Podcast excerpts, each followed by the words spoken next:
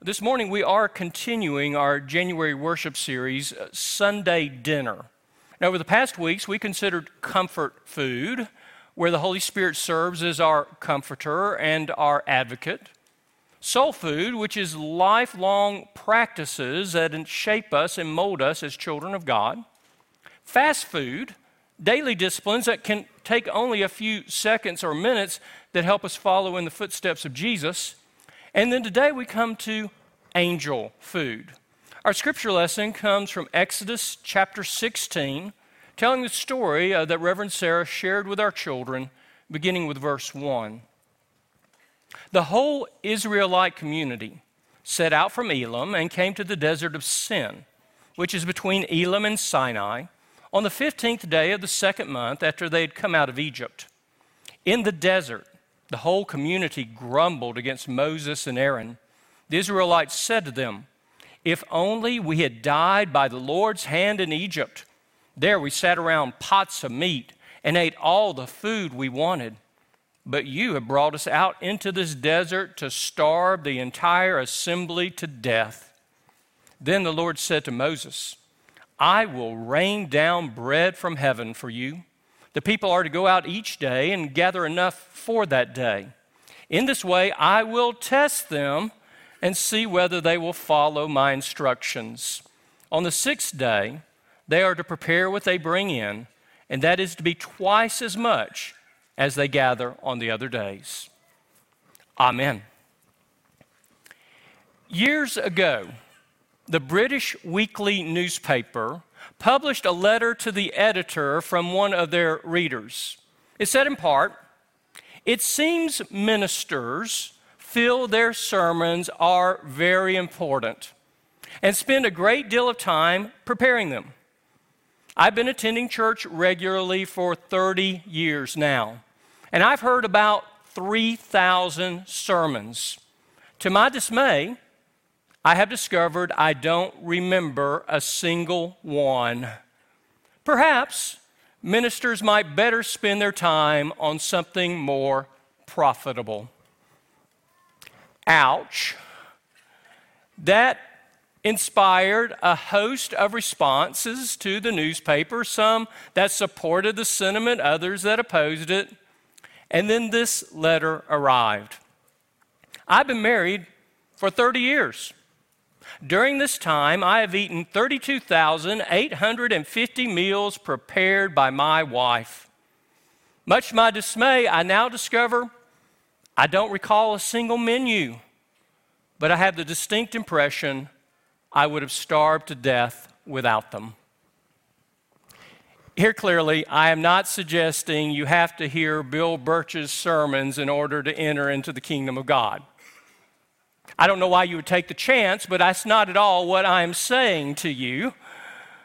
But what we do recognize is that the Christian faith is a lifelong journey, and it requires food and drink along the way.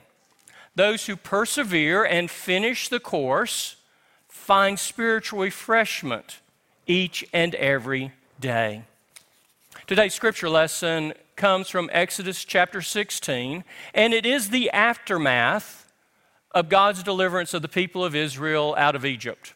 You recall the story. God sends Moses to the Pharaoh and demands, Let my people go. But it requires 10 plagues before the king relents. And the Jews have not been gone very long before the Pharaoh changes his mind and sends his armies in pursuit.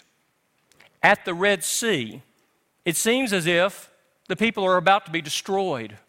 But God parts the waters. The Jews escape dry shod. But when the Egyptian armies try to follow, the waters come tumbling down. And they lived happily ever after. But not really. You don't have to read much farther into the story to discover the scene today the people began to grumble and complain. They formed the We Want to Go Back to Egypt committee. Back to Egypt. Back to the land of slavery. Back to the land where their overlords abused them. back to the land where Pharaoh ordered all of their newborn sons to be murdered, back to Egypt. I must say, as a pastor, I get a little bit of guilty pleasure in how Moses and Aaron responded to the grumbling and complaints. They said to the people in Exodus 16, verses 7 and 8, Who are we that you would grumble against us? You're not grumbling against us, you're grumbling against the Lord. So the next time you want to complain about preachers, just keep that in mind. But despite the people's ingratitude and disobedience, God continues to bless them. And we hear these words I will rain down hev- bread from heaven for you. And the people are to go out each day and gather enough for that day. In this way, I will test them. The blessing comes with a pop test of faith and see whether they will follow my directions. Let me just kill your anticipation. They don't. And so, as Reverend Sarah shared, the next morning they awoke and there's dew covering the ground. And when the morning sun burns it off, there are these flakes on the ground that almost look like frost or snowfall. And the people say, What is it? That's what the word manna literally means in Hebrew. What is it? I've been to some church covered dish dinners where I've asked the same question. It was white like coriander seed. It was flaky. In Numbers, we hear how they would gather it and they would pound it and boil it and shape it into cakes. Extra biblical Jewish commentaries say that it tasted like milk to children, like bread to youth, like honey to adults. And one commentator went so far as to say it was the food of angels what angels dined upon. Moses said, It is the bread the Lord has given you. And then came the instructions. They were told to take one omer per day per person. In case you don't know what an omer is, it is one tenth of an ephah. About two quarts. No more, no less. You know what people did. They saw all this stuff on the ground, free food. They gathered up a bunch, took it into their tents. The next morning, when they got up, it was filled with maggots and stunk. The only exception was on the sixth day, they were to get twice the amount because on the Sabbath, they were not to work. Some of the people thinking themselves, I've already learned my lesson, I'm not going to try to keep it till tomorrow. Others ignore God's word and figure we'll go out tomorrow and we'll get it, and it's not there. But God gives them a double portion on that day to carry them through the Sabbath. The story for me illustrates several spiritual principles. The first is this the Lord provides for God's people. When you turn to the New Testament, especially the Gospel according to John, there are a series of I am statements by Jesus, two of which are very pertinent today. Jesus said, I am the bread of life, and I am living water. That God does satisfy our hunger and quench our thirst, not superficial, but those deep down soul needs of our life, God provides for those. But the second spiritual principle that goes hand with hand with that is that God's people have to do their part. God could have caused manna to appear in the tents meals ready to eat, just set out on the table every morning when they awoke. But instead, they had to go out and harvest and work for it. Jesus in his ministry promised that if we seek, we'll find. If we knock, the door will be open. If we ask, it shall be given. But there's some human effort involved in that of seeking, knocking, and asking. That's our responsibility. God's response is providing, opening, and giving. One of the reasons that you hear us constantly emphasize spiritual disciplines in the Christian life is because these are the key to unlocking God's blessing. God wants to fill our hearts and our lives, but we have to open them to God. And we often talk about what John Wesley called means of grace daily spiritual practices that help us to grow in faith. And in soul food and fast food, we talked about prayer, we talked about Bible study, Christian community, service, these things and more. When you practice means of grace, it's a little like buying Apple stock in the 1960s or 70s. 60s would have been quite a trick. a little investment has a huge return. A daily discipline of some prayer, Bible study, community, and service pays lifelong dividends and has eternal consequence. The third spiritual principle is that God blesses us on a daily basis. God could just as easily given the Israelites enough manna for the week or for the month, the quarter, or the year, but instead it's daily because he wants to teach the Israelites to depend upon God alone. One of the things I've loved for our children in worship, boys and girls, y'all have been learning the Lord's Prayer. Some of you intentionally, others just because you hear it every week. In part of the Lord's Prayer, it says, Give us this day our what, guys? Excellent. You nailed it. We repeat that every Sunday. We don't always think about that meaning.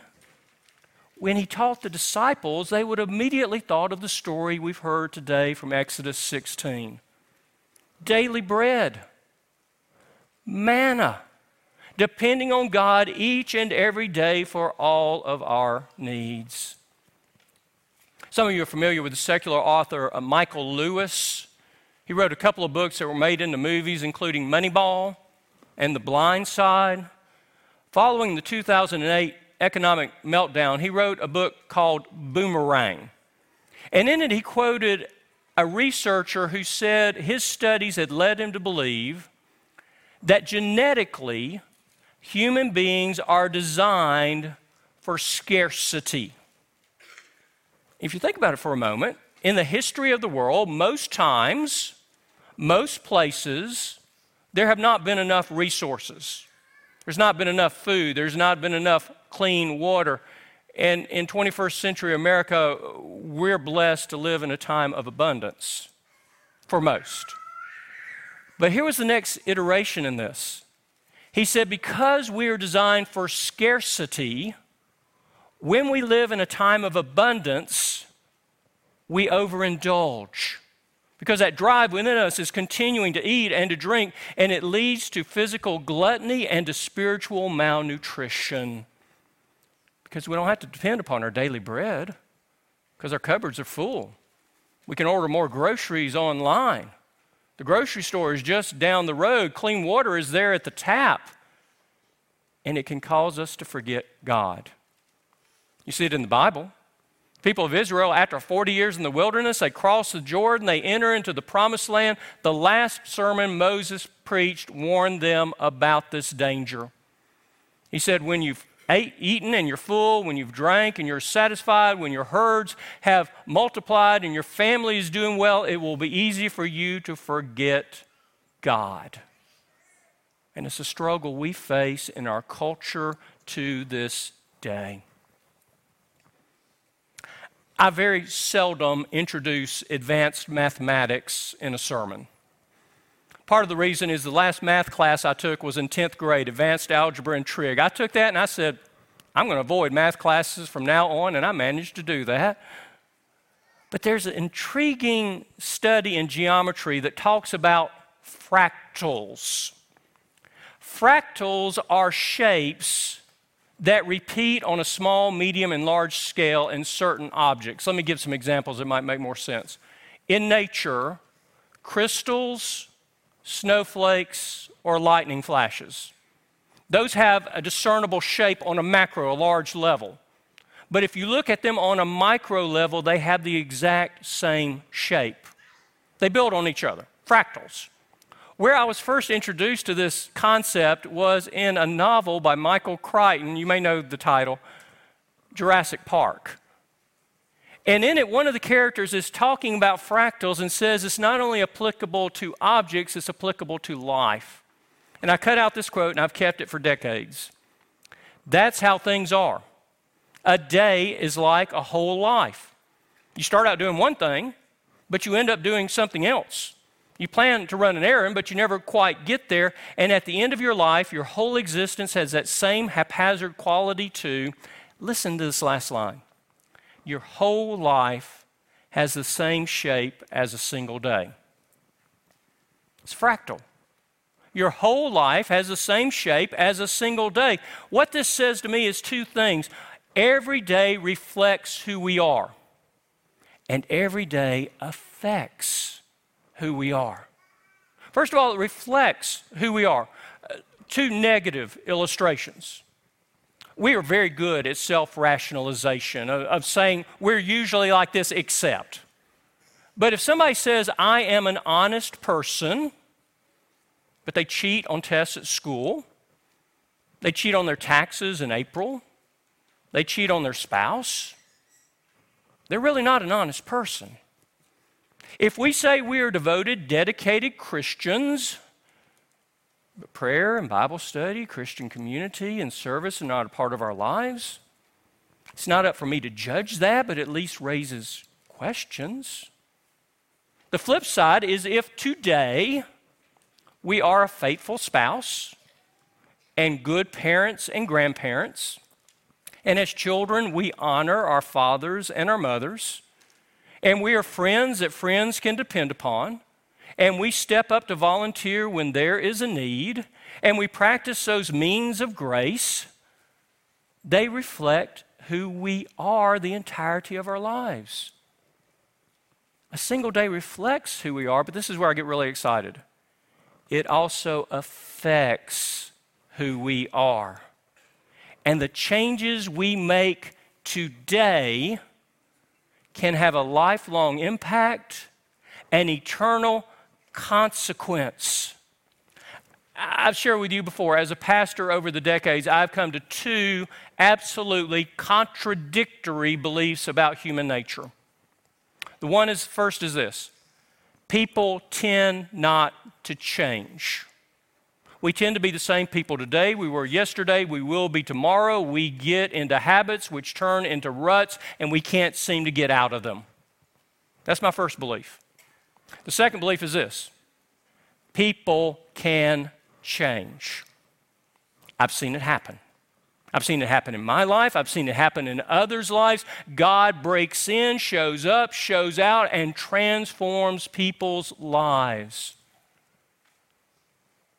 What this also means is what we do on a daily basis today can shape the entirety of our lives.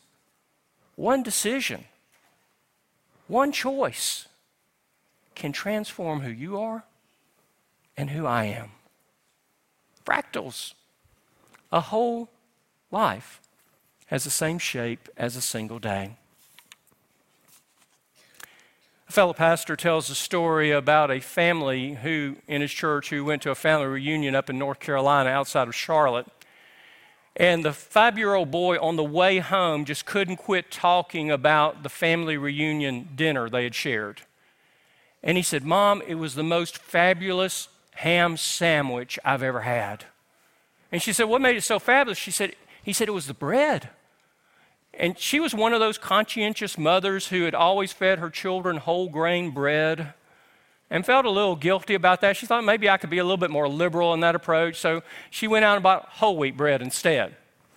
That didn't cut it. So she bought honey wheat bread. Still wasn't good. She went out and bought Wonder Bread. The boy said it's not the same. She even bought Hawaiian bread. Nope, that's not it. Year passed.